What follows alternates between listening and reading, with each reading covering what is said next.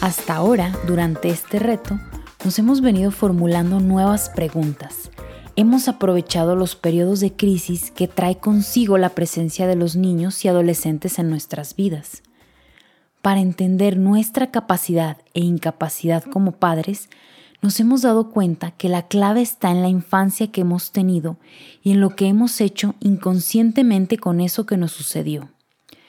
Todos hemos sufrido en distintos grados por tanto, si quisiéramos comprendernos mejor, entender por qué no podemos detenernos para no lastimar a nuestros hijos en las diversas formas que analizamos, es de suma importancia comenzar a organizar nuestra psique, la totalidad de recuerdos, vivencias, experiencias e interpretaciones de esos acontecimientos que se establecieron sobre la base de lo que alguien muy importante nos ha dicho que en la mayoría de los casos es nuestra madre. Si ella nos crió, ya que es la persona más importante con quien nos vinculamos en la infancia, si dependíamos de ella, la defendimos y organizamos nuestras ideas y la visión del mundo desde la lente que ella nos prestó. Muchas veces lo que nos decía no correspondía con la realidad, ni con los hechos que nos acontecieron, por lo que la interpretación de nuestra madre hay que analizarla y encontrar más bien los hechos reales. Es verdad que nuestra madre tuvo una vida difícil e hizo lo que estaba a su alcance por nosotros. Todas las madres hacemos lo mejor que podemos por nuestros hijos. Esto es válido desde el punto de vista de la madre, pero nos falta el punto de vista del niño que hemos sido quienes adoptamos como única mirada disponible la de nuestra madre.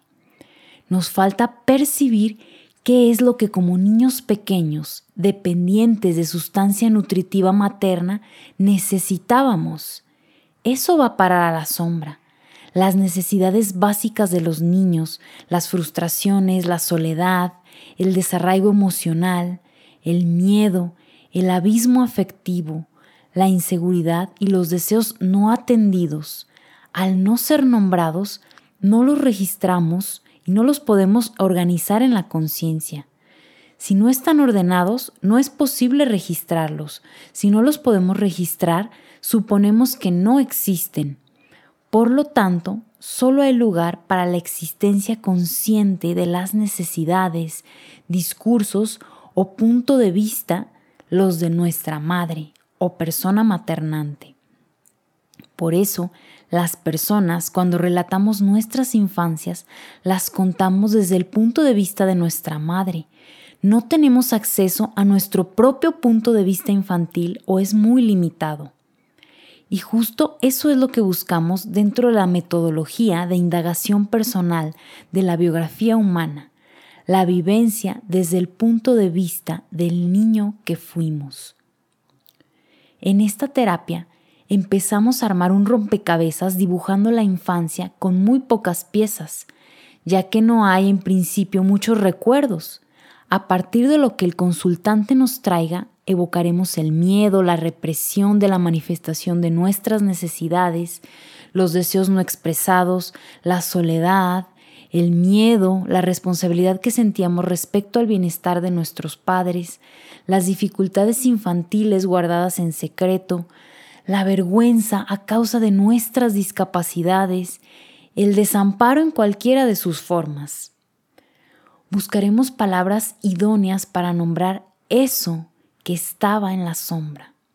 Luego empezaremos a trazar los primeros bosquejos del escenario en el que va a desarrollarse nuestra vida. La distancia que todos hemos vivido entre lo que esperábamos encontrar al salir del vientre, materno y eso que hemos hallado es tan común y corriente que prácticamente esa será la principal hipótesis en todos los abordajes de biografías humanas, la dimensión del desamparo. ¿Acaso nadie fue feliz cuando fue niño?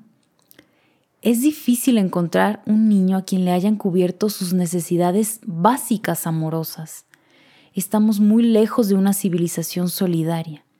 Hemos tenido momentos de felicidad. Sin embargo, nuestra vivencia cotidiana es más cercana al desamparo, y esto es lo que habríamos que organizar para poder tener un crecimiento y así entender nuestras incapacidades y dificultades como personas y como padres.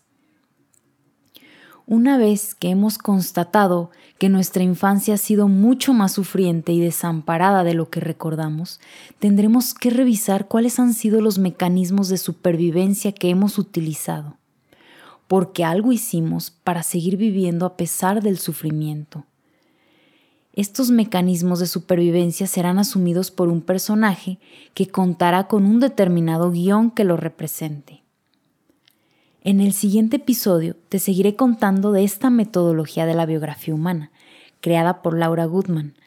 La tarea de hoy es preguntarle a nuestros hijos si han sentido que los aceptamos y comprendemos mejor y qué les gustaría que pudiéramos mejorar o cambiar como papás. Si son bebés o aún no tienen lenguaje hablado, sentir su comportamiento para saber si los tenemos más colmados.